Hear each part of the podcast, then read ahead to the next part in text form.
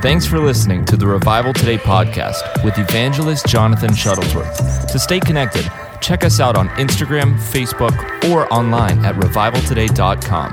Now, here's evangelist Jonathan. All right, thank you, Stefan. I'm Jonathan Shuttlesworth. You're here with me. And uh, welcome everybody from River Church Baltimore that's here in the uh, chairs. And tonight we have all night prayer. I want you to get here. Pittsburgh, Pennsylvania, Revival Today Church. We'll put the information up at the end. Um, we have our miracle service, 7 o'clock prayer tonight. After that, all night till 6 a.m. Saturday communion, and uh, then our normal Sunday main event. Today, taking your place at the top, the 50 Secrets of Uncommon Achievers, Part 7. And I'm glad that you're with us. Lyric, assuming you're on, where did we leave off yesterday? 37. I know where we left off. We're on number 38. Taking your place at the top, the 50 Secrets of Uncommon Achievers, Part 7. Number 38. Glad you're on. Number 38. Uncommon achievers decide to do something that's never been done before.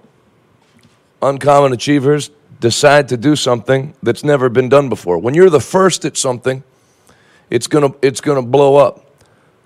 There's nothing wrong with drawing inspiration from all kinds of sources. I heard Pastor Matthew Ashimolowo say one time when it comes to pastoring, you're like a bee that picks pollen from all different flowers and builds your own hive. You see good ideas from other places. That's unavoidable. No, no one, no one's going to have everything they did. They're the first one that did it. But the thing that you do, if you're going to be uncommon, it either needs to be something that's never been done before or done a way that's never been done before, done differently than anyone's ever done it. The scripture for this would be the entire story of Solomon building the temple for God. It had never been built before. Nobody had ever built a temple like that for any God. It's a building that we're still talking about to this day. I don't know how much it would be worth. 112 tons of gold, 262 tons of silver. You're talking probably into the hundreds of billions of dollars for a building. You think that the, the Cowboys Stadium was under a billion dollars. And we're talking about a building that was hundreds of billions of dollars. Solomon did something that had never been done before. Uncommon achievers do something that had never been done that has never been done before. Or do it in a way that it's never been done. Check the news for this ministry, those of you that have watched it, is it the first time somebody did a news program? No. What made it unique? Any kind of conservative news is depressing. There's no humor. The world's going to end. If Biden gets in, our bank, uh, the, the dollar's going to crash. There's not going to be any oil. Of course, a lot of that's coming true. But everything, if you watch conservative news, you feel like you're going to die. And during COVID, the lockdowns, when Check the News came out, it was very dire. Anything you watched was that America's going to fail and uh, they're going to lock you down. And if you don't get the vaccine, they're going to put you in a concentration camp at Walmart. And that, that might have been the plan. But check the news reported the same news, but we were making fun of everybody. We were making fun of Dr. Fauci. We were making fun of all the public health officials, making fun of what they wear, making fun of how they look. And people said, that was the only laugh I would have during that time. It was all stress, and it, it reported dire news, but people left laughing. Uncommon achievers decide to do something that's never been done before, or do something in a way that something's never been done before. And then once you do that, everybody starts copying it. There was one comedy news show. It was called The Daily Show. It was hosted by Jon Stewart. Now there's a ton. In fact, late night talk shows have basically turned into to news comedy shows. And most of them are awful, but the original was great. Uncommon achievers decide to do something that's never been done before. or do it in a way that it's not been done. If you're selling something and there's a bunch of people selling the same product and they tell you a way to sell it, God can give you an idea that's different than everybody else's idea that puts you ahead of the rest of the pack. Abraham did something as a cattle rancher. He wasn't the only person who raised cattle, but he did something that was different than all the other people who were ranching cattle. He dug wells. Back then in history, everybody went looking for water for their livestock. God gave him an idea that there was water under the earth. Then what happened?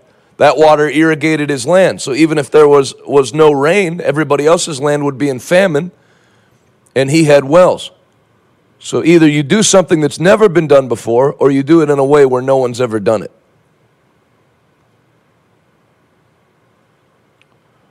Number 39. 1 Kings chapter 6 verse 1.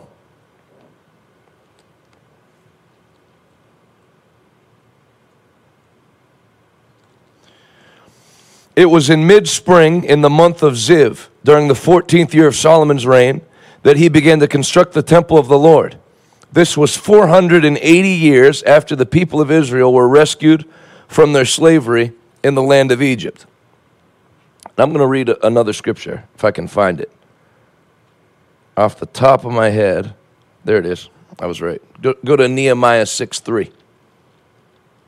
I'll include this one as well. Nehemiah 6 3.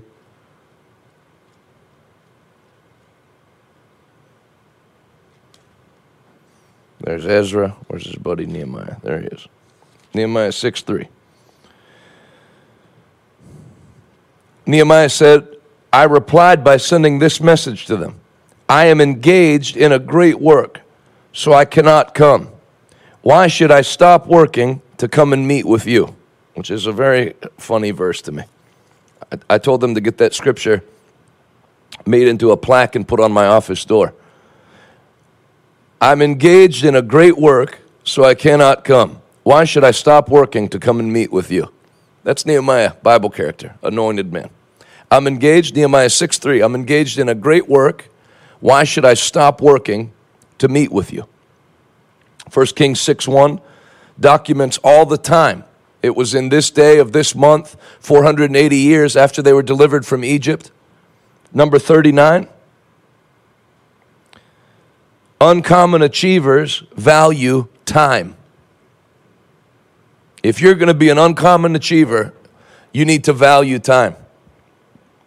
I will almost never. I'll go years without meeting somebody at their home. If you meet somebody at their home, you're trapped. I don't, I'll meet somebody at a place. If they say, oh, let's, we're all going to the same place, let's take the same car. No, because then you can get done eating and they say, have you ever had a tour of Lexington, Kentucky? Let me drive you around and then you agreed to go to lunch, and next thing you know, you're there for six hours. Appointments need to have a start time, and appointments need to have an end time. And restaurants are good at that. And then some restaurants, you understand there, there's nice steakhouses that people go there on special occasions. So they would most of their clientele would be upset if they brought the meals quickly and rushed them out. They're there, it's like a anniversary or um, retirement party. So they think you want to be there a long time. So sometimes if I eat at a place like that, I let them know, listen, this is not the crowning achievement of my life. It's just, uh, it's just dinner. So I'm ready to order. I know one minister, he would call ahead to the restaurant and t- order his food and tell them to put it on the table for when he arrives. When I first heard that, I thought it was crazy. The older I get, I'm going to start doing it. The older you get, if you're wise, you, you start to value time. I can get money back. I invest money in something, I think it's going to go up. Instead, it tanks 40%. I still own those shares. I can get the money back. I can withdraw the money and invest it in something else and double it. I cannot get time back. Uncommon achievers value time. People that don't achieve anything, they have no value for their time. They'd be happy to talk to you all day. Want to go hang out? Nope.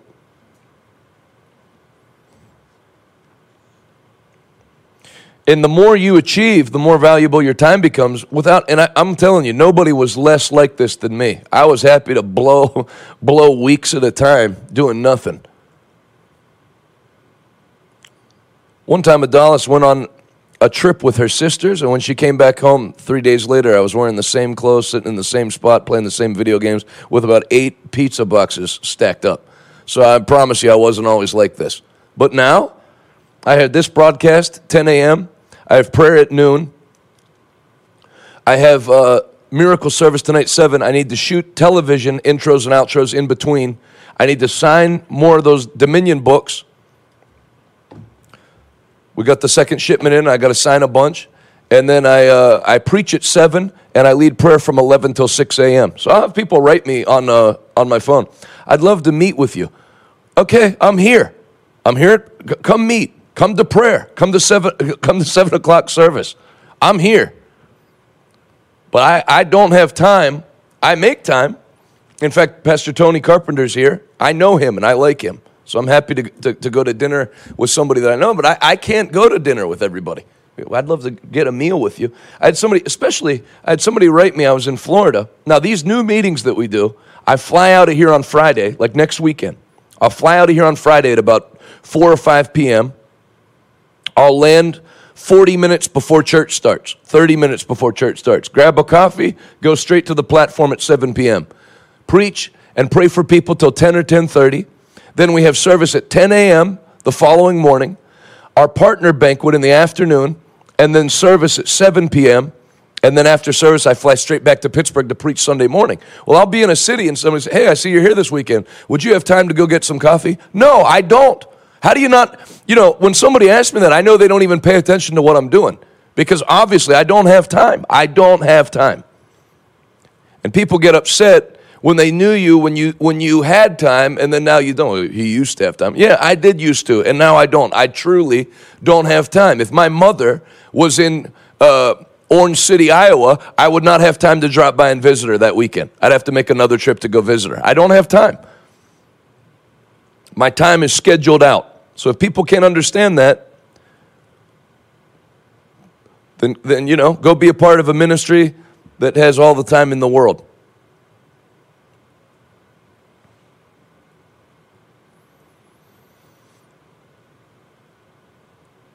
I know I sound ticked off, but I'm not. You know, so if you go if you go meet President Trump, you can, hey, want to go hang out? No, you, you, you, better, you better get to the point of what you're going to say in about 90 seconds. Oral Roberts told the story of when he got to meet John F. Kennedy Jr., and they were supposed to have 30 minutes together, and his brother, Robert Kennedy, came in with a real serious look on his face and some papers and said, This demands your attention right now. And he had to cut the meeting short. I remember my grandfather when he would finish preaching, he would walk straight back to his office and he wouldn't break stride. So if you wanted to talk to him, you could talk to him, but you needed to walk out with him. When I finished preaching in Cincinnati a couple uh, weekends ago, I gave the mic to my pa- to the pastor, and we had to fly out immediately. I was already running late for the takeoff time. We were going to get to the. We were supposed to take off at ten thirty. We were going to get there at about ten forty. So I start walking out to my vehicle. And of course, the lady follows you out and tries to stop you to talk to you. She said, Can I talk to you? I said, Yeah, but walk with me. I learned that from walk to my car. If she stops me there and that pastor does a short job closing the, the service out, I'm going to get sw- I'll be there another hour. And I can't. I would love to talk to everybody. But uh, I'm on a mission, and there will hit a point in what you're doing the Bible says, despise not the day of small beginnings. Then the Bible says, your latter end will greatly increase. So there is a time where you have time. Enjoy it. And I'm telling you that. Don't get frustrated. I was talking to my, my cousin that's starting out in the ministry. And he said, Man, I don't have anywhere to go preach for three weeks. I said, Enjoy it. Play video games all three weeks. Because the time will come where, where those days are over. I remember, and I told him what I'm going to tell you. I said, I used to feel like that, just frustrated. Lord, I want to preach. Open up doors for me to preach. And then they, I want to preach for you all the time. Well, the, the time came where I finished a meeting in, at King's Cathedral in Maui, Hawaii, and I had to fly out that night at 11 p.m. through the night for where I was going to preach Sunday morning. I finished preaching, uh, and I lose six hours. So I finished preaching, I think, Saturday night, and I left to fly through the night to preach Sunday.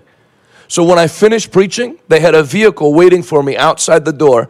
I handed the mic to Pastor Marocco, ran to the vehicle. They drove me to the airport. I checked in. I made it just before the 35 minute cutoff. Ran to my gate, still holding my Bible in a suit and tie, sweaty from preaching. And I felt the Lord speak to me. Happy now? So the day will come where you have a lot to do when you're starting enjoy. Enjoy that you have enjoy that you can take from when friday work is over till work starts monday again and you have all day saturday free and all day sunday free. Those days will come to an end. So enjoy the stage that you're at and keep working for growth. But then you're going to have you're going to have to learn to, to say no to appointments. You're going to have to learn to say what Nehemiah said I'm engaged in a great work. Why should I stop working to come meet with you? Not that you have to phrase it like that, but Nehemiah phrased it exactly like that. I'm engaged in a great work. Why should I stop working to come meet with you? Number 39, Solomon valued time, Nehemiah valued time, uncommon achievers value time.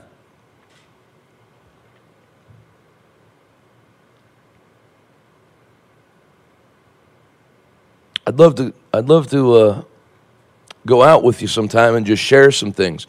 You know, if people, I'd love to talk to you sometime. We're talking right now. Why do I got to make another appointment to go talk? We're talking. What do you have to say? I know you sound like a jerk, but that's that's the way it is. You know, to me, forget the great work you're assigned in. Why should I stop working to meet with you? What about time away from Camila? What about time away from Adalis? If, if we're going to meet, it needs to be important. I met with Pastor Tony Carpenter. He started a church in Baltimore. He's doing great. He wanted to ask some questions. I love talking ministry with qualified ministers that are doing a great job. I enjoy that. But even with that meeting, I told um, I told Megalis because he had, he asked to meet with me, and a couple other ministers asked to meet with me. I said, "Well, this is only going to continue." So what we're going to do starting now is we're going to make like let's say June 1st and December 1st, twice twice a year. Maybe we'll do 3 times a year. Where every minister that says I'd love to eat with you and ask you some questions, we'll tell them not that you have to register, there's a cost. That June 1st, we're having we're having I'm going to have a lunch with all ministers that want to talk. And you, you can come there cuz you basically are going to have to create a, a vessel to pour the oil in. Otherwise, Otherwise, you, you because you have two choices. You can either do that or you're going to have to turn people down because you can't, you can't go to dinner with everybody that wants to visit. So, what's, what's the best idea? The best idea is to create specified two day times, like June 1st and 2nd, and December 1st and 2nd, where, where you come, there's going to be a lot of other, and, and you can ask, and we can eat together and talk. But I can't every time somebody's visiting Pittsburgh or somebody I knew in Bible school, hey, I'm swinging through Pittsburgh, would love to get dinner with you. I may not love to get dinner with you. I may be tired of, like, like take this, because I'll tell you what will happen. Friday night, tonight, I'm preaching, then, then I'm leading prayer from 11 p.m. to 6 in the morning. Then we have Saturday communion at 6 p.m., and then we have church at 10 a.m. I, I, I bet you I'm going to feel like sleeping after that's over. And then what will happen? You'll get a message, say I get a message from somebody, hey, I'm preaching Sunday morning near Pittsburgh. I thought, you know, somebody used to know. I thought I'd swing over. Would you have time to meet with me? I mean, if you, I could, if you want to have lunch with somebody that's the equivalent of having lunch with an orange traffic cone or a beanbag chair, but they don't. They won't understand that. They'll think you're a jerk now because now your ministry's bigger. You, he used to meet with me. We went to Bible school together. Now apparently he's too big. I was only 30 minutes from his church. He wouldn't even have lunch with me. That's how people are. No, no understanding. So I'll, I'll create scheduled times where if people want to meet, you come June 1st. Oh, I can't come June 1st. Okay. Well, I made a concession to meet with you, and you can't change your schedule to meet. No problem. but I'm, I'm at least giving you the opportunity. Again, I know these are very douchey, jerky comments, but that's the way it has to be.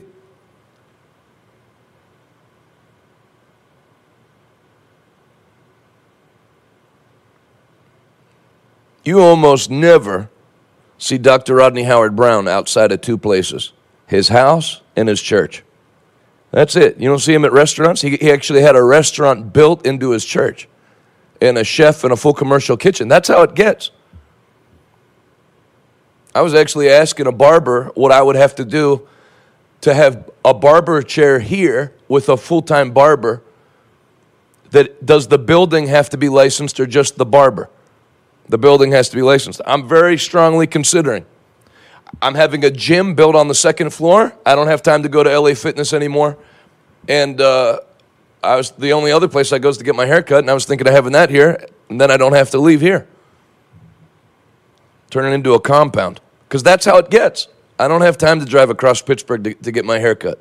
I have to, but it would save me a lot of time if my barber just practiced out of my church. Then we could have local guys from the hood come through with a cardboard box full of bootlegged CDs and um, food their mother cooked and offer them for sale. Just make it a real barber shop. We could fight dogs after hours, whatever. I mean, we'll see what happens, but. Number 39, Solomon valued time. Nehemiah valued time. Uncommon achievers value time. You're going to notice about poor people, they have all the time in the world. Friday, work day, work hours, quarter to 11. They're sitting on the steps talking to their buddy from fourth grade. It's called stupid. They're hanging out and they're in their early 50s. If you ever get around uncommon achievers, their time is scheduled like this. And they, they, they handle it very well. You wouldn't know that they have a meeting coming up and then they'll do something to trick you to getting out of their office. Like, um, th- this is so and so. They're going to give you some of my books and take you to, to go see that building we talked about, and off you go, and in come the next people. Number 40, 1 Kings 7 14.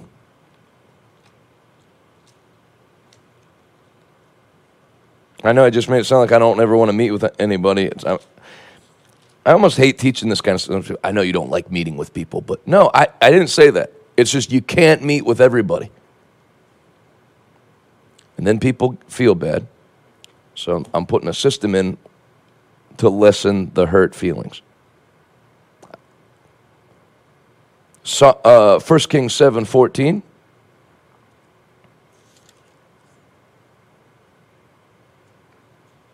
You understand that? I didn't say I don't want to meet with people, I said I can't.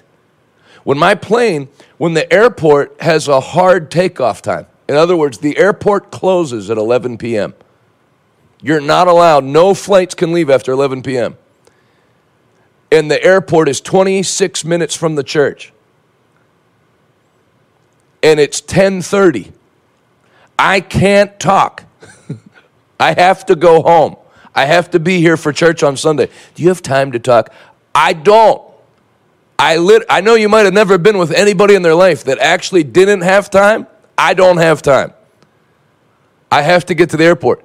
So you can walk with me to my car and talk, but I that responsibility overarches everything, including my own hunger.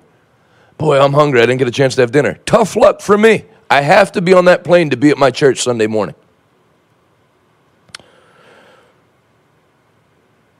Number 40, 1 Kings 7 14.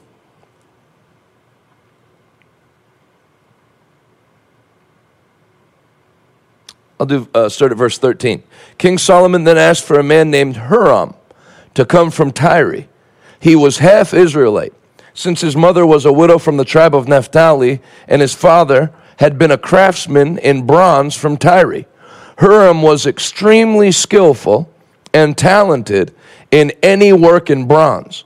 And he came to do all the metal work for King Solomon. Number 40, uncommon achievers hire the best of the best.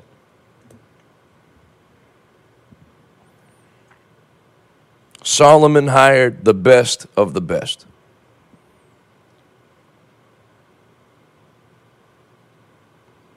You got two choices when it's time to hire people. You can hire someone and get a deal. They were actually willing to come and work for us by faith. Or you can hire high quality people and pay them high quality wages, or they'll leave because they deserve to be able to leave because everybody wants to increase.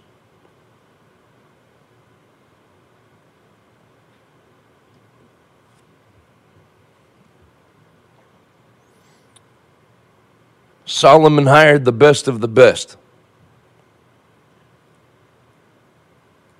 Uncommon achievers hire the best of the best.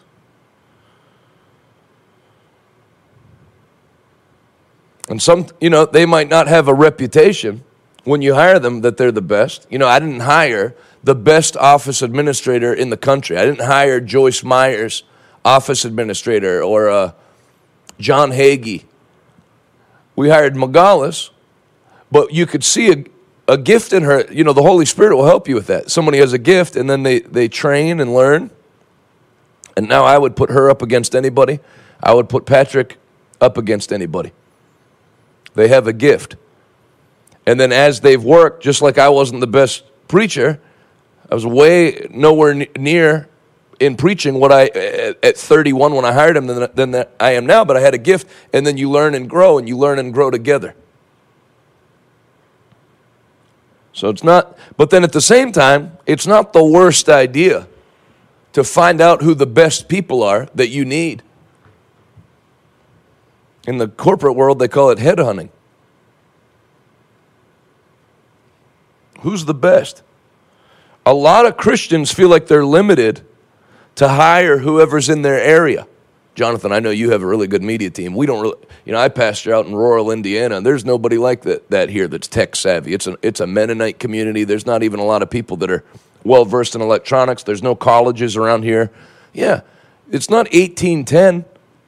Go take a trip to a technical school. Find out who they're. My father did that in his ministry. He went to a, a school that's a broadcasting school and asked who their top student was and hired him out of college. You're not limited as to where you live. Hire the best of the best. That Huram guy, I don't even think he was a he was in their religion. He was from Tyre. He was a half Israelite, half pagan. Solomon didn't hire him because he was a Christian or a believer. He hired him because he was extremely well skilled in bronze work and he needed bronze work done. I'm going to tell you something. I don't care how much our airplane pilots pray, I care how good they are at landing and taking off. I don't want to hear them praying. I would get nervous if I heard prayers in tongues coming from the cockpit. I think, well, I guess we're dying. I don't care what a surgeon's devotional life is like. If somebody in my, someone I know needs a surgery, you want the best surgeon. I'm so sick of, I mean, I grew up in church. All you ever heard about, there's some unskilled guy that blew everything that, that, that you gave him to do, and you had to hear what a good heart he had. Man, the sound was awful today. Oh, you know, that sound man, you know, he doesn't do a good job, but he's got a tremendous heart. Great. Have him run marathons with his great heart but I need a sound man. The guy we use for our over no, you like that. I uh, the guy we use for sound in our outdoor crusades. He wasn't a Christian. He got saved, I think, in the fourth set of crusades when he saw that lady get healed of um, cerebral palsy. He cried and got saved. He was a rock. He was a rock and roll sound man. He ran Billy Joel's sound, and he did great. And the guy we use now, Devin, I don't hire him because he's a Christian. If he backslid, I'd hire him anyway. I want a good sound man. Now, if you're in the ministry, obviously you don't just want a good musician leading praise and worship. So there are there are positions that you need you need somebody that's saved. But if I, you're in business, I'd hire people that are excellent at their work. And I want to deal with this because uh, one, one way the devil shipwrecks people and their dreams and keeps them as, as small achievers is he preys on the merciful, compassionate side of you that you have as a Christian. I have a construction company and I got a couple guys working for me. I grew up with their moms in church and their, their mothers attend my church. Their sons have gotten into drugs and I'm trying to help them get back on their feet. They haven't been showing up. Uh, yeah, you're, you're going to wreck your whole dream. You didn't start a business to be a, a rehab. When we used to take mission trips to Hawaii to start those churches, I would tell this is not a rehab. This is not a place for you to send your troubled teen. I want top notch Christian youth and young adults to help me build a church and win people to the Lord. So you got to make a choice. Do you want to have a construction company that's a part methadone clinic, part rehab? Or do you want to have a construction company that's a multi million dollar national or regional power in construction. Hire excellent people, hire the best of the best. My friend Nick sitting just off camera, he, he works in media. He came to work with us his senior year in high school. He had a passion for it. Was he the best of the best at 17? No, he had no reputation. He wasn't even out of high school. But you could tell this, this kid's gifted and he cares about the ministry. It'd be a cold day in hell when I had some bum youth pastor because well, we don't really have. I don't know who else I would get. Go get somebody else. Go to go to go take a tour of some Bible schools. Who's your top student that's studying youth ministry and meet with them. Hire the best of the best. Solomon didn't hire his nephew to do bronze work. He hired some guy that lived in, a, in Tyre, whose father was not an Israelite. But they had a reputation that they were the best when it came to bronze work. Who's the best? Figure it out. You got the internet.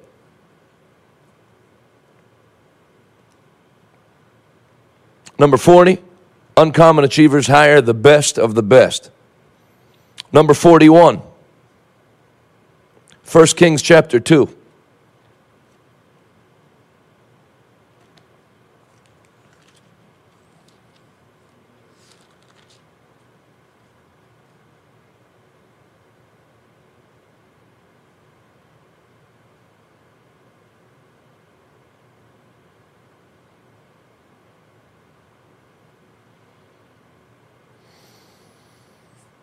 First Kings chapter 2 would take too long to read the whole chapter for the time that we have. It's 46 verses. But you're going to see some of the first First Kings chapter 2, you're going to see the be- the first signs of dissent in Solomon's rule. Chiefly, thanks Rick. Chiefly with his son Absalom and Solomon dealt with Absalom even though he was his own son. So you see a contrast between Solomon and Absalom and Eli with his sons Hophni and Phinehas. Number 41, Solomon refused to tolerate the slightest disloyalty. Number 41, uncommon achievers do, will not tolerate the slightest disloyalty. If you catch somebody being disloyalty or disloyal, and you don't deal with it, you're going to have a problem. I'm going to tell you something an old pastor taught me. Jesus taught, I want you to write this down shepherds, sheep, wolves, wolves in sheep's clothing. And I want you to write this down. You can't change a wolf into a sheep. Jesus taught everybody's not a sheep. There's sheep, there's wolves, and there's wolves in sheep's clothing. Wolves in sheep's clothing. Pastor, I want you to know that while we're here at this church, anything you want, where we're here to help.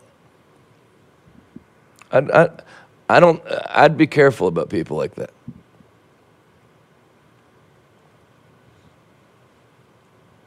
Pastor, I want you to know we would never leave this church. Who was asking?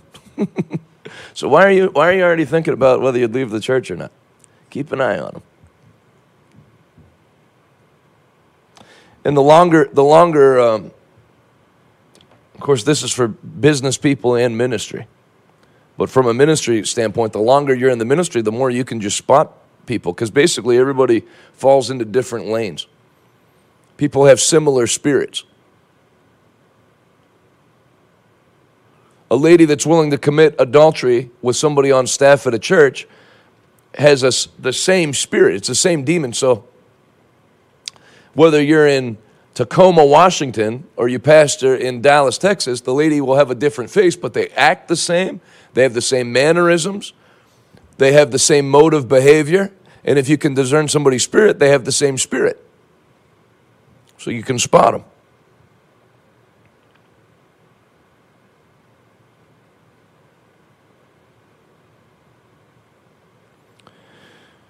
When my Uncle Tim was the associate pastor for my grandfather, a new family came to church one Sunday morning. My grandfather was getting ready to retire.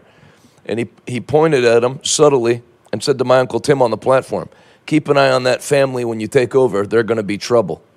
And my Uncle Tim said, I, you know, he was young. He thought, well, what a harsh, judgmental thing to say. This is their first Sunday at church. He said, that family caused me all kinds of problems. So when you're in your 60s, you can just spot people wolves, sheep, wolves in sheep's clothing. And a lot of Christians waste their whole life trying to turn a wolf into a sheep. He's a good guy, you know. Um,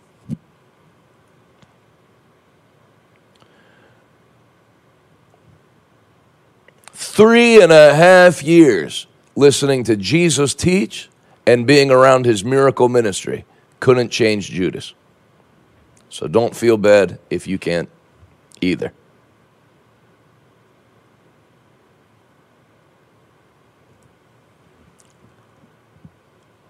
But one of you is a devil. That's what Jesus said. They would not have taught that at the ARC church planning conferences. But one, I want you to write that in the comments in your notes. But one of you is a devil.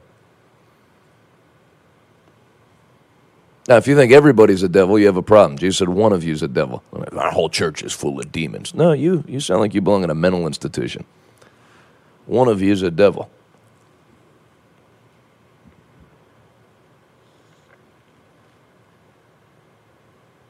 Don't tolerate disloyalty.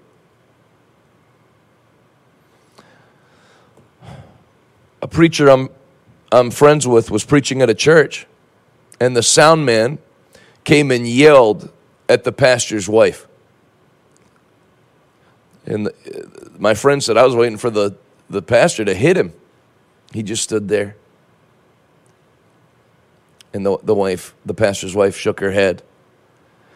And they said to him, You know, he, he'll lose his temper sometimes, but I don't know what we'd do if he left the church. He's one of our biggest givers. So that Satan will actually plant people in your church to keep, and it's a small church, and it'll always be small because you're bending over backwards or forwards to keep him. And in the meantime, he's running off people left and right. Plus, it's spiritually out of order. You know, Brother Schambach was doing a healing line one time and he's laying hands on, on people and anointing them with oil. And he gets to this lady, and before he can lay hands on her, she goes, You've taken over an hour taking an offering tonight. These people have come to be healed, and starts yelling at him. So he was real nice, you know. He skipped her and just kept praying. And when he got three people down, the Lord said, If you don't deal with her, there won't be any more healings or miracles because she's undercut your authority in the spirit. So he went back and laid her out, not physically, but verbally. And then he went back to praying for people. I wish my dad was here because he, I learned a lot of this from him, and he teaches on this, and it's really good. That your authority is connected to your anointing. So when you let people override your authority, it will stop your anointing. Because in the spirit, they've dethroned you. We have this guy on the board of our church, you know, he's been a real problem. No, you're the problem for not dealing with him. Number 41 Uncommon achievers refuse to tolerate the slightest disloyalty. We had to close our church because, you know, we have a board. No, you, you have a leadership problem. Jesus didn't say, write this letter to the board of the church of Philadelphia. He said, write it to the angel of the church in, in Philadelphia. The leader is the leader. Did you know? And if I go to this church, I'm going to confront the person personally, even though I'm not their pastor, just because I, I, I actually enjoy confronting people. I do it all the time. There were four guys. I was leaving Dunkin' Donuts yesterday, and there were four guys, businessmen, and two of them had masks on outside by themselves. And I rolled the window down and said, Thanks for wearing your mask, guys, outside by yourself with nobody within 100 yards of you. Together we can beat this. And they thought I was serious, and they gave me the thumbs up. And Camila laughed her head off because she knew I was mocking them. Then they knew, and they went, you could tell they were frowning even though they had a mask on.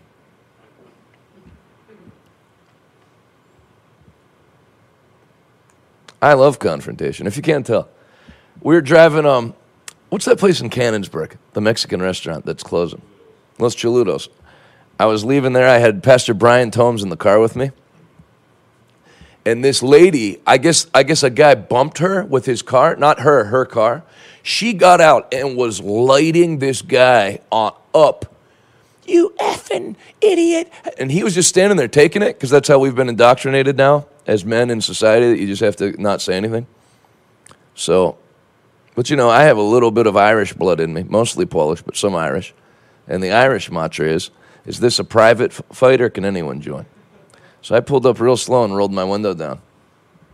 And I said, Excuse me. The lady went, What? I said, Sorry to hear you ran out of Midol, which is an um, anti period medication. And that guy started laughing and Brian Tome started laughing.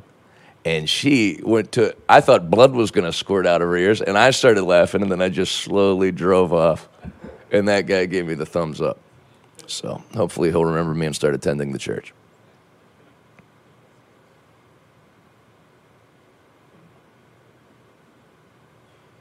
Oh, you're right. Absalom was David's son. Thank you, John. Make sure you correct that in the book so I don't look like an idiot. Um, so, what do you know? Solomon had a problem with a brother. The one brother was upset he got passed over. I'm not going to use names so I don't get sued, but there's a very famous ministry in the United States, a very large church. One brother was supposed to get the church when the father died, but at the last moment, when the father was on his deathbed, he decided to give it to the younger son. And that, that brother did the same stuff Absalom did. Tried to split the church, started doing public blog posts against the guy that pastors it now, and his whole ministry and life has fallen apart. He just got divorced. He lost his church. They started meeting in a school on Saturday, and he lost the ability to pay the lease on the school he was renting. He's a. Stu- if you'll study this book, it shows you patterns of people. And so once you figure out what pattern somebody is, you not only know their current behavior, you know their future behavior. That's why when you when you talk to guys that are older in the faith, you'll say you're dealing with a problem. They'll say, "Do this, then he'll do this. You do this, and he'll do this and this." Because everybody falls into um into patterns. Thank you, Anna.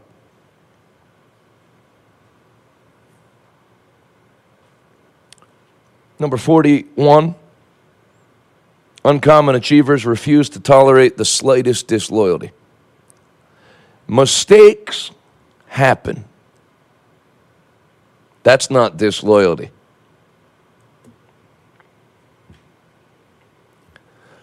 If Ram forgets to play a video that I asked him to play, that's a mistake.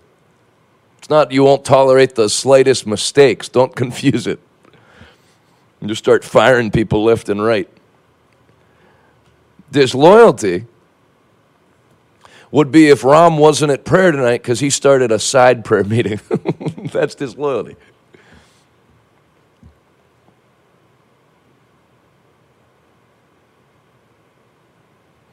So I brought up shepherds, sheep, wolves, and wolves in sheep's clothing. That's how Jesus taught the pastoral ministry and you need to know who's who. Sheep are not shepherds. So we don't make group decisions. One time a guy came in to complain to my Uncle Terry, who pastors in Virginia Beach, had all these complaints sounding off. My Uncle Terry was sitting behind his desk, and when he got all done with a wide smile, my Uncle Terry said, Here's what you don't understand I'm a shepherd, and you're a sheep. You keep talking and talking, but all I hear is, bah. And that guy's face changed colors, and then he left. See, now they don't have leaders, they have group decisions. We have a pulpit committee, we have different guys. So people destroy their ministries because they have sheep as shepherds. Just because somebody did half okay in business doesn't mean they're a preacher. Just like somebody does well in the ministry doesn't mean they can run a construction firm or an accounting department.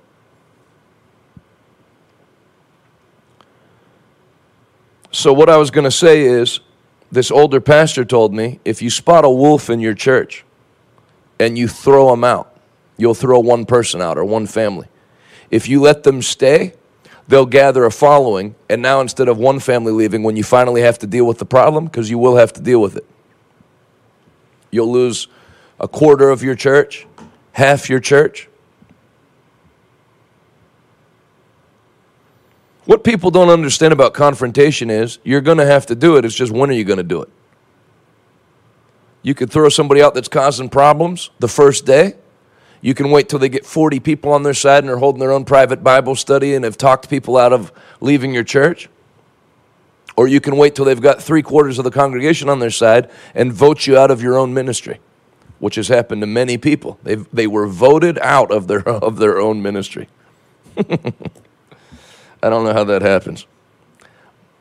My constitution and bylaws for this ministry mirror Fidel Castro's constitution and bylaws, so that ain't happening here.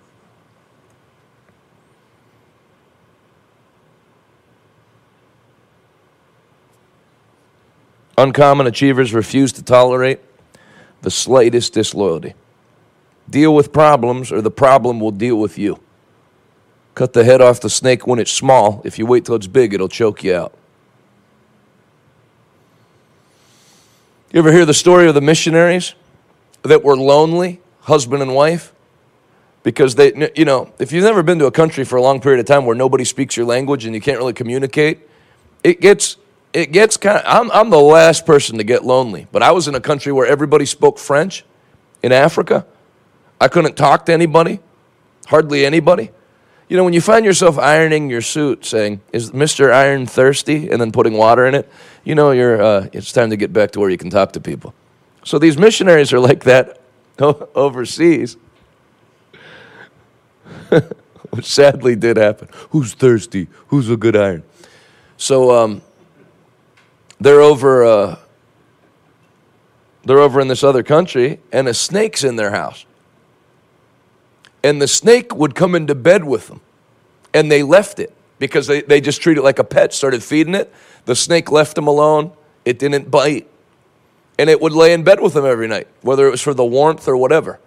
So they ended up sharing the story with somebody at how it was getting bigger and bigger.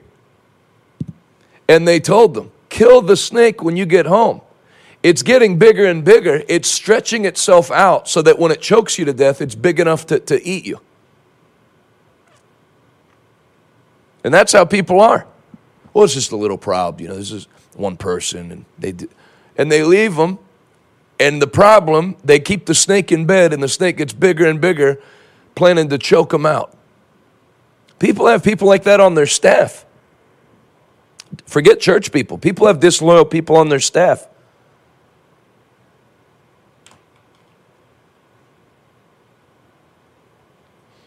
What was I going to tell you about disloyal people on staff? I preached for a, a friend of mine.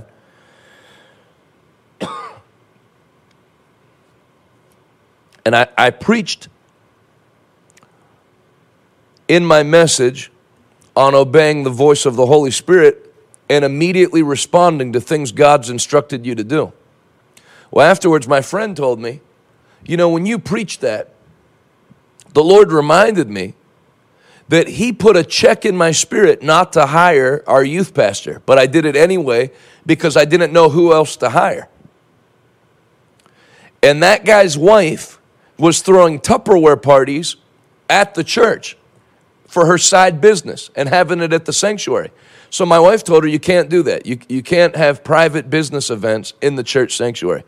So she posted his wife a big thing in all caps on Facebook with us by name and how we're selfish and the church is empty on Saturday anyway, but our pastor won't let us use it. That was weeks ago, and I kept them because I didn't want to fire them. And when you were speaking, the Lord reminded me that they're here out of the will of God, and I was out of the will of God for hiring them. What should I do? I said they should be fired before nine o'clock tomorrow morning. If you made a mistake, that's one thing. But to stay in error, that, that's another level of stupidity. So he fired him the next morning.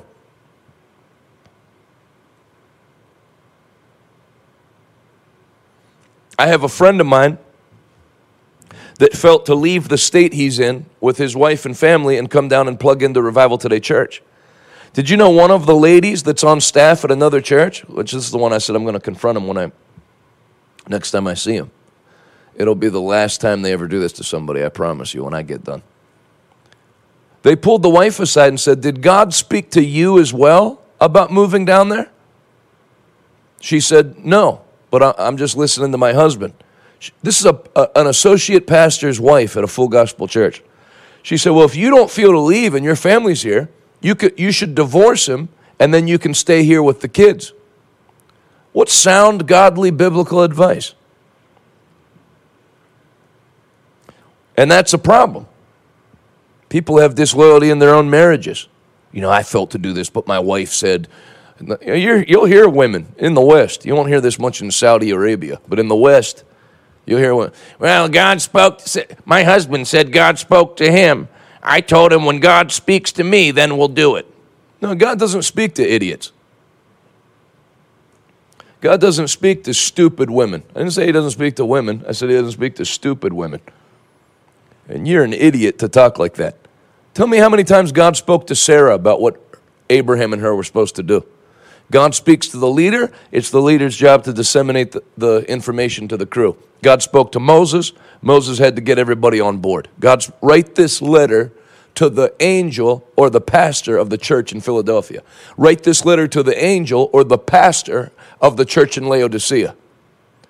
You're in charge and God holds you responsible. That's why ministers get double honor and they also have double accountability and double responsibility because God holds that pastor accountable for what's going on in the church.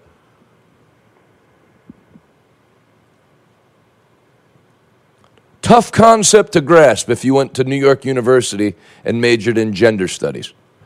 But God wasn't a professor at New York University. And his way of doing things is the husband is the high priest of the home just like the pastor is the head of the church.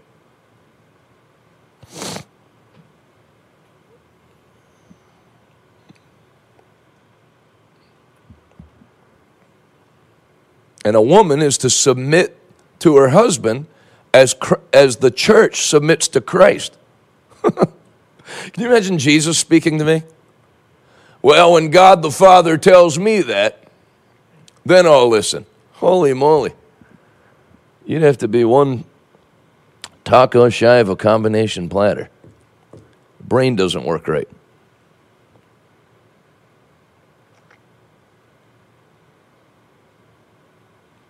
You're not going to read a lot of Bible verses, and God asked the angels, What do y'all think we should do? God has direction. God gives direction, and He gives it to the leader. That's why so many churches are screwed up.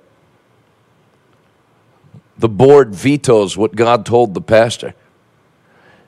The board didn't feel that now's the right time. Who gives a crap what the board feels? Who are they? How many churches have they built? When did they give their life to the ministry? Don't tolerate disloyalty. I'll tell you another saying of my grandfather, A.E. Shuttlesworth problems in life are free. You don't have to put them on the payroll. There's people that they have staff members that cause them problems. You pay people to alleviate problems, not to cause problems. I was on a trip with another minister, and he got a call from his church. We don't know where the key is to unlock a certain door for an event we're doing right now. I promise you, it was his associate pastor. That person would have been fired at the end of that call if it was me. That guy doesn't take many trips. That was like his first vacation in two years, and they got to ask him where a key is. And his answer, hold on, I'll, I'll call so and so. You can't sort that out, then there's no use having you. It's not that you're firing them as punishment, there's no need to pay you for your help. You're not a help. I can't even leave you in charge anything without you having to bring it back to me.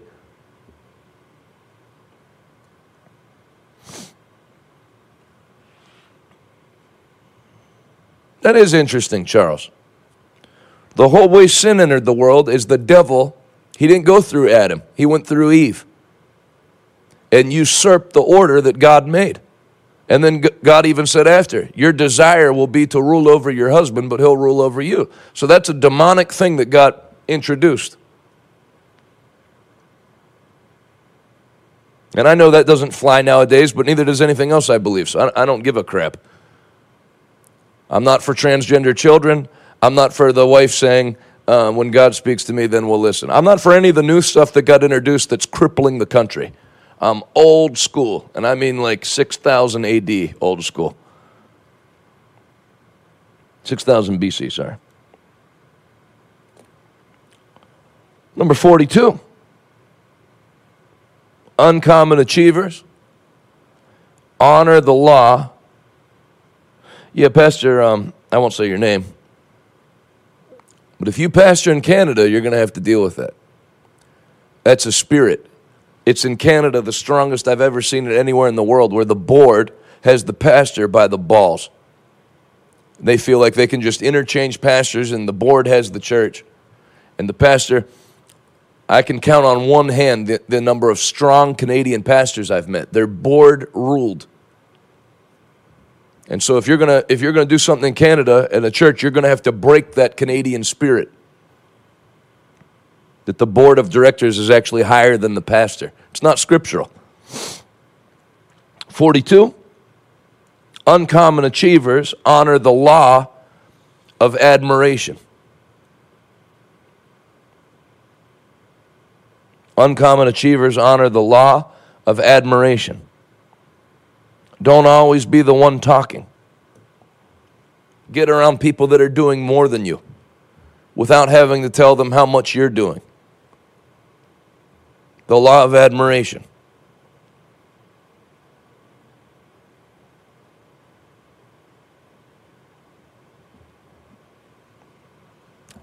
I know I've given a lot of ministry examples today, probably because I'm in the ministry.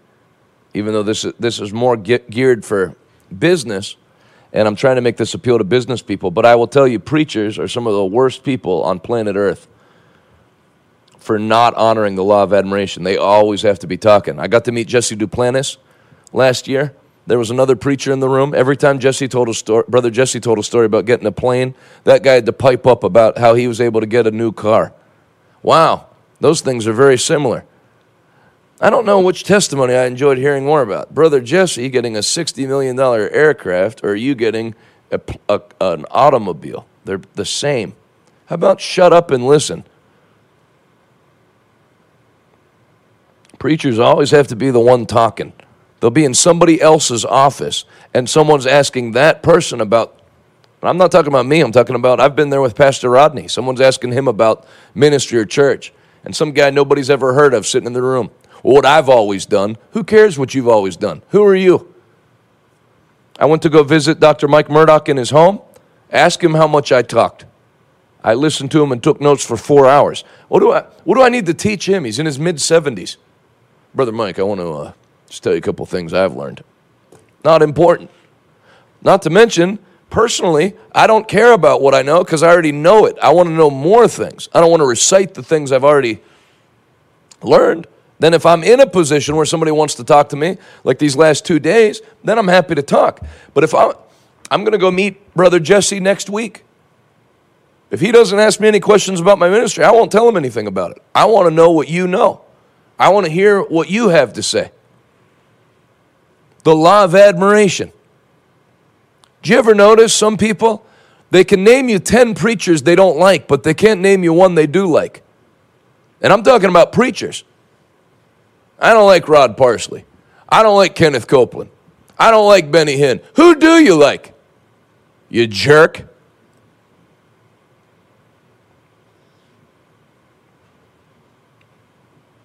If you don't admire anybody, then you can't follow the scripture that says, Be followers of those who by faith and patience have obtained the promises of God.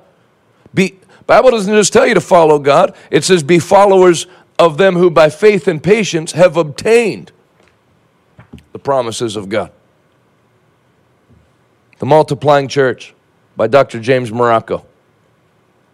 I want to grow my church. He has a church that's uh, 10 times the size of mine. So I ordered his book and I talked to him on the phone and he spoke to me for about 90 minutes.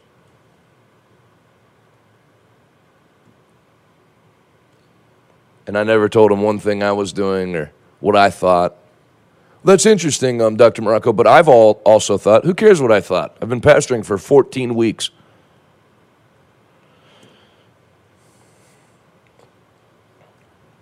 Know who the number one person is in a room, and if you're not him, keep your mouth shut.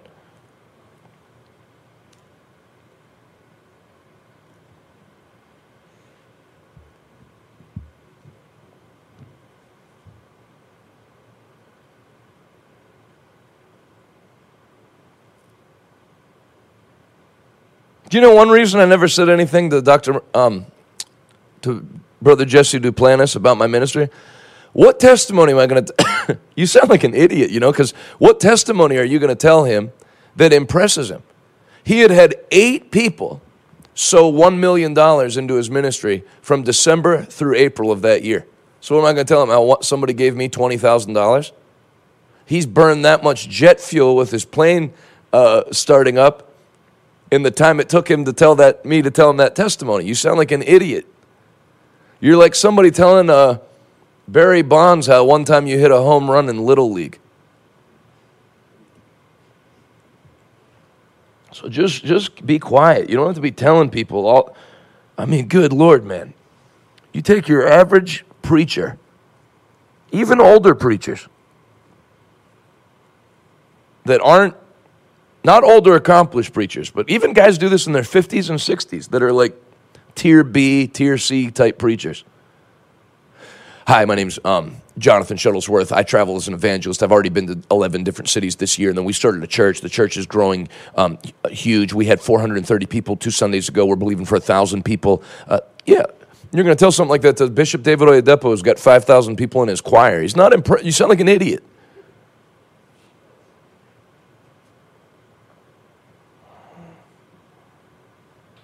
Honor the law of admiration. Lester Sumrall was chairing Billy Graham's crusade in South Bend, Indiana. And when Billy Graham came to meet, the, meet him, he got ready to introduce himself, and Billy Graham said, Dr. Lester Sumrall, I've been looking forward to meeting you. You know, Billy Graham was a Baptist. You'd have thought he wouldn't have known anything about full gospel preachers. He said, You know me? He said, Oh, yeah. I've been following you for a long time. I watch you on television. He said, I've made it my business to find the people in my generation who God is using and pray for them. That's Billy Graham. Do you know what that's called? That's a word that's used in the Bible that people know the word, but they don't know what it means. That's called meekness. Meekness is the ability to be teachable. If you're not meek, you don't read any books. You don't talk to people on the phone about what they know. You always have to be the one talking. Isn't it? Think of this now. Think of this. Moses met with God the Father on a mountain.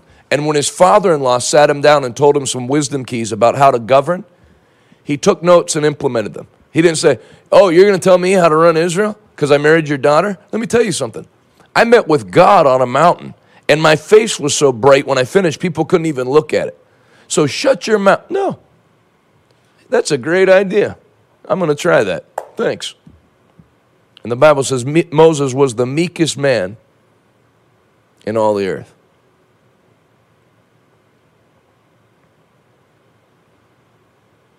The law of admiration. So I'll use that for the scripture.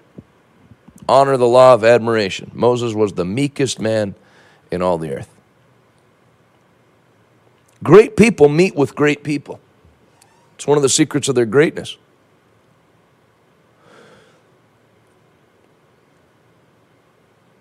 The people who gifted us this building have done very well in real estate. They're busy, but we're trying to schedule a dinner. I don't want and, and this is difficult to communicate sometimes when somebody's giving you a gift because they think you want more gifts. I don't want anything. I want to know what you have that produces the ability to gift a multi million dollar building. I want to know what you know. Some things you know can't be implemented in what I do, but some, I bet you one thing we'll be able to. I want to ask you a question. What do you do for work, or what's your dream? And then I have a follow up question Who is the top person in that field? And then a third follow up question Have you met with them? And a fourth follow up question Why not?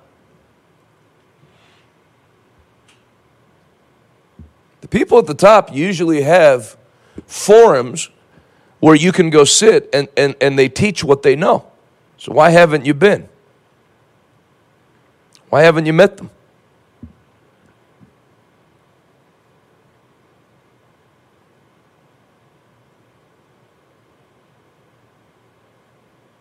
Very important. Somebody can teach you something in one conversation that you'd had to learn yourself for 40 years. I went to the school of hard knocks. No, you went to the school of refusing to read books or meet people. That's a choice.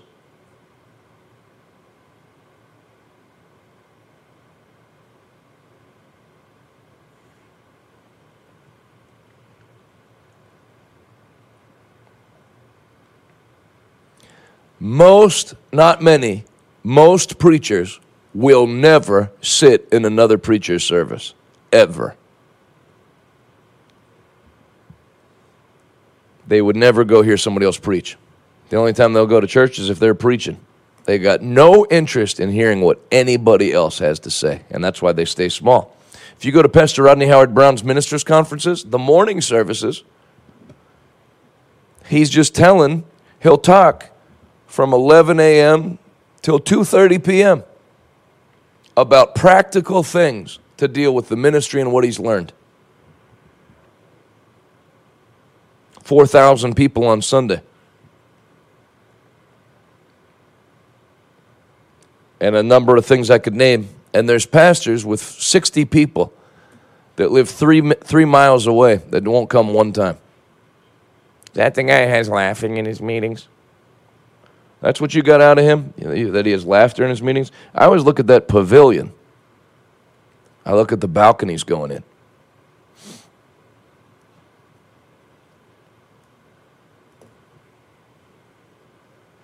See the value in people.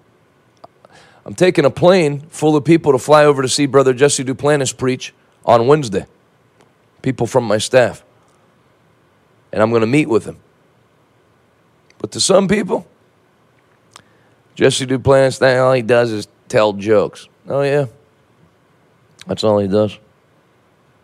He's got the largest private home in the state of Louisiana. So, if you think it's from telling jokes, maybe you should learn some of his jokes and start telling them.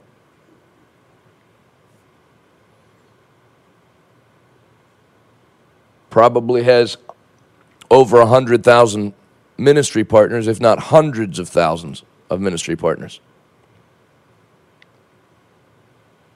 So, there's probably a few things you can learn from a man like that. Want to know what I learned? Let me tell you, I'll close with this. Remember how I told you I called Dr. James Marocco? The next day, I, I felt to call him. It was the first time I've ever called him to talk. Second time. First time was two years ago when they were shutting churches down. I thought, there's no way Dr. Marocco is shutting his church. So I called him. I said, because it seemed like everybody was shutting except Dr. Rodney and, and me. So I said, that we can't be the only two nuts. I said, Dr. Marocco, I want to know, are you shutting your church for this Sunday? Before I got the sentence finished, he went, no. So this is the second time I called him to talk about church growth. I felt prompted in my spirit to call him. If you look at my phone, I don't talk to too many people on the phone. Pastor Rodney, Adalis, Magalis, my nephew Jay, very few people. my Uncle Ted.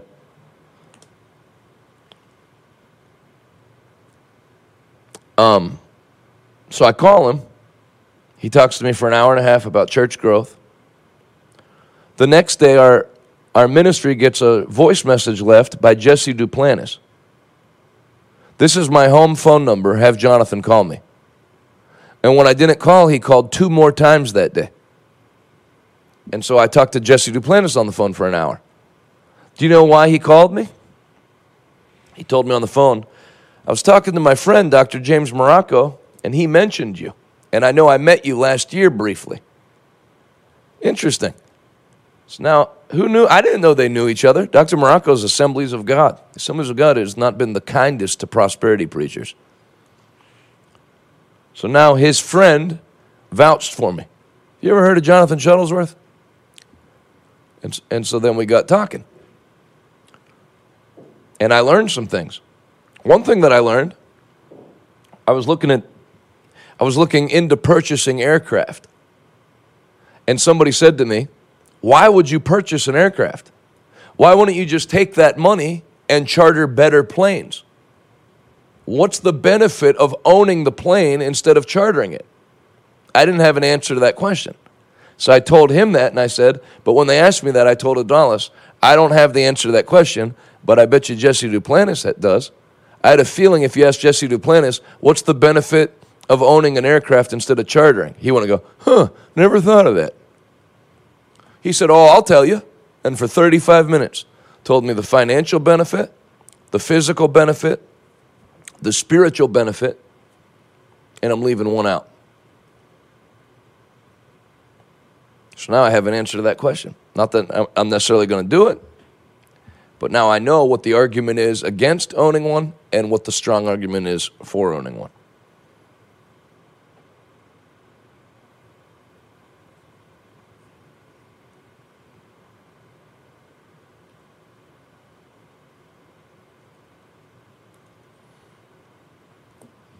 He's going to come here and preach. We're just setting a date. You remember, um, I'll throw this in finally. I promise this will be it. Remember when I said hire the best of the best? Watch who I have in to my church to preach. Nothing but, there'll be nothing but five star preachers. I'm not getting my buddy to come fill my pulpit so I can go visit my, my parents in Maine or whatever. Get the best of the best. I'm going to miss a Sunday at some point this year. And whoever fills in for me, it'll be an upgrade. People won't even know I'm gone. People try to get deals on everything. Why haven't you had, if you're a pastor, why haven't you had the best preachers into your church? Obviously, you got to get people that are in line with you doctrinally. But in your in your tribe, why haven't you had the best preachers in? I don't think they'd come here. Have you asked them? You'd be surprised where people are willing to come after COVID. All the big churches are empty.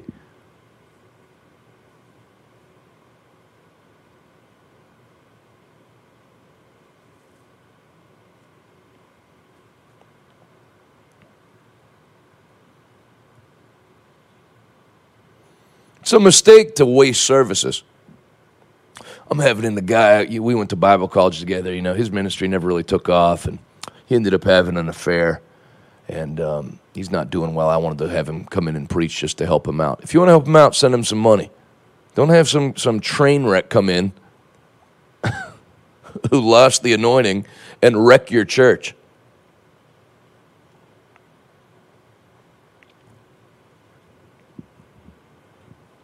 Your business is not a charity.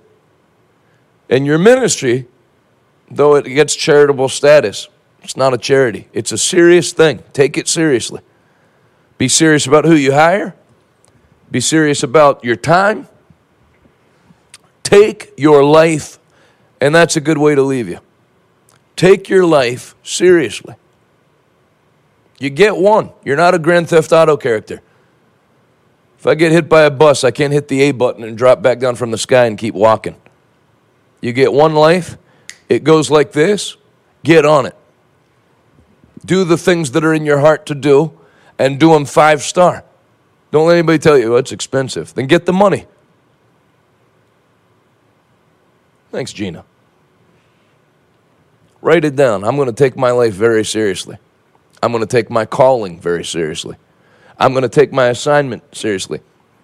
I think one thing that helped that be an easy thing for me was seeing that angel when I was eight years old, because I know one day I'm going to go into that realm and give an account for what I've done in this body. So, people being offended at how I run my time or course of action I take, it's not important to me because I'm interested in hearing, Well done, my good and faithful servant. If God gave me a construction company, and in the plan of God, that was to be a $300 million a year enterprise, and instead I took steps to make it an enterprise that made me $60,000 a year as personal salary and tithe six grand and then a little offering when the Lord was going to use me to, to, to build churches all over my nation and the nations of the world, I would be embarrassed. You can stand before the Lord and hear, have Him say, Hey, you want to take a look at what you I, I had planned for you to do? And it be 90 times more than what you did? Or how about standing before the Lord and Him saying, This is what I had planned for you to do, but because you excelled in that, to he who does well with what's been given, more is, is given. And so you actually went way past where I had originally intended for you to go because I kept adding other unfaithful servants' talents to your mix. Which one do you want to hear? I want to hear the second one. So, whoever gets offended in my pursuit of that, what I'm doing right now necessitates an aircraft. It doesn't matter. It, and I don't mean that like I don't care. I mean, I really don't care how people feel about it because I don't want to offend Christ. I want to hear, well done. That's the only offense I care about. Remember, Billy Graham said Americans are concerned about offending everybody except God? That's how I feel with your average person. Well, I'm not going to take a plane, you know, that'll turn a lot of people off to the gospel. Will it? The only people it turns off are religious people. I had a guy comment the last time I took a plane. You're always posting photos of you taking a plane. I can't, you, you've turned a lot of people off to the gospel. Okay, well, you're not using aircraft. Why do you have 46 followers on Instagram? How come you haven't turned anybody on to the gospel? Doing things the opposite of how I'm doing it. Your way doesn't work. I'm going to get my mission done. People's feelings are irrelevant to me. Plus, they change. The same person that criticizes you for doing something, 10 years later, will come back and tell, them they're sorry, tell you they're sorry. Sorry I said that to you back then. I, I've actually started listening to you again, and I really enjoy what you do. So people go up and down. They throw you Palm Sunday, then they kill you. The same people laying palm branches down are saying, Give us Barabbas and kill Jesus. That's people. Father, give us all divine speed to accomplish our tasks and divine wisdom to do it best. In Jesus' name. Amen. I'm going to give you an opportunity to sow what we've been calling a dream seed. I was listening to Dr. Mike Murdock this morning talk about when the Lord spoke to him to sow an $8,500 seed because he had just been given, he gave all his money away, got an $8,500 check supernaturally, and felt like that was his testimony. Like the Lord, and the Lord said, Now sow that. And when he sowed the $8,500 seed, was when he started to get six figure royalty checks for the songs that he wrote. Tammy Faye Bakker wanted to use his song, You Can Make It just that song produced hundreds of thousands of dollars in royalties. He said, he said this morning, very shortly, I was sitting by myself, going from not having a table and chair in my apartment and using a bed sheet as a curtain to having over $400,000 in my savings account. Like this Dream seed. Put a seed in the ground that will give you the finances when you receive the harvest to do the thing that's in your heart to do. $6,000 isn't going to turn into $1.2 million no matter how hard you squeeze it, and how frugal you are, and how many appetizers you don't order to save money. Sowing produces reaping. If you keep it, it's the biggest it'll ever be. If you sow it, it's the smallest it'll ever be. I'm going to send you the two books that deal with a lot of the things I've been teaching on by Dr. I love you too. Thanks for the kind words. Uh, two books by Dr. Mike Murdock that if you've enjoyed this teaching, you'll enjoy these books. These are my thank you The Leadership Secrets of Jesus, 58 Wisdom Keys that can unleash the greatest miracles you've ever experienced, and Secrets of the Richest Man Who Ever Lived, 31 Master Secrets from the Life of King Solomon.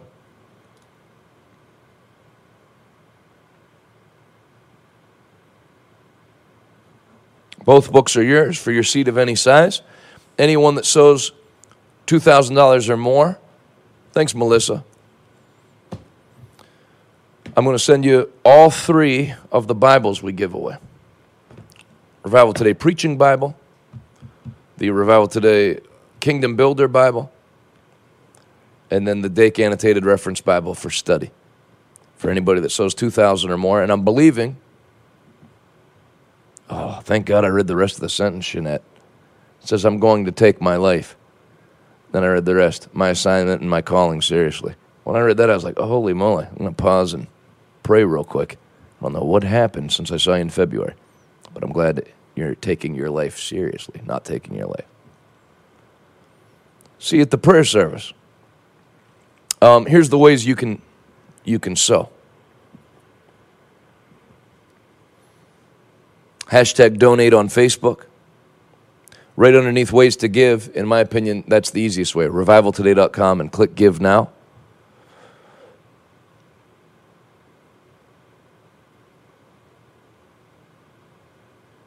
Text RT to 50155. Cash App, dollar sign RT Give. Venmo, at RT Give. PayPal, revivaltoday.com slash PayPal. If you'd like to give cryptocurrency. So where did I leave off? Law of Admiration. So I've got 43 through 50 to get to next week as this book slowly turns into an encyclopedia. You can scan that QR code on your phone and give cryptocurrency. Thank you for those of you who have given cryptocurrency. Oh, yes, you can join me online for prayer tonight. No, wrong slide. If you want to mail it, Revival Today, P.O. Box 7, Prosperity, Pennsylvania 15329. If you want to speak with a human being, 412 446 2332. Plus 1 412 446 2332 if you're international. Don't forget to claim your offer. Once you've given, go to revivaltoday.com and click claim my offer.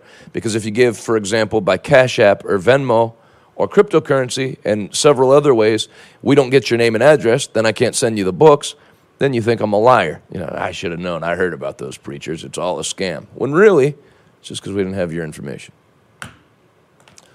All right, tonight's the big night. Get there live. You can leave now and get here. Friday, 7 p.m. miracle service. All night prayer begins at 11 p.m. Saturday, 6 p.m. communion service. Sunday, 10 a.m. main event. That's here in Pittsburgh at Revival Today Church, 107 Patton Drive, Coraopolis, Pennsylvania, 15108.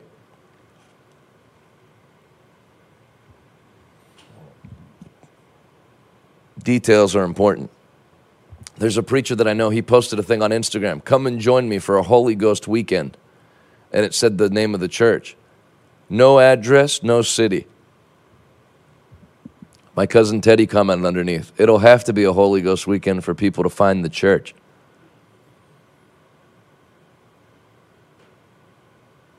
I'd like to come. It's a five hour drive. Well, if you leave now, you'll be two hours early. Is five hours a long drive?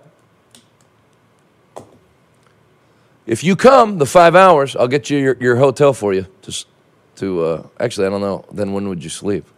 Can't check in at six. Oh yeah, I'll, I'll get the reservation for tonight so you can sleep and then go back. All right, Deborah, that's my deal. If you come here, just tell somebody on staff when you get here that you're Deborah and you drove five hours, and we'll get your hotel. Do I send to Germany as well? Of course I do.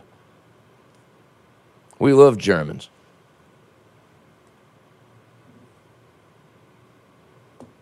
Come join us for prayer tonight. five hours from London, Ontario. Is it only five hours to Pittsburgh from London, Ontario? Well, make it down. They'll let you through the border, you know, if you have a vaccine uh, or a religious exemption. And if you've been vaccinated, I'll still let you come to church. Hey, this is Jonathan Shuttlesworth. I want to thank you for listening to my podcast, or if you're listening to my wife's, thank you on her behalf. If you want to be more than just a casual listener and stand with us as we take the message of the gospel of Jesus Christ to our generation, go to revivaltoday.com and click Give Now and be a part of the 1,000 monthly partners that we're believing for. I have a special gift that I'll send to you today, and I'll say thank you in advance. Until next time, thanks for listening. See you later.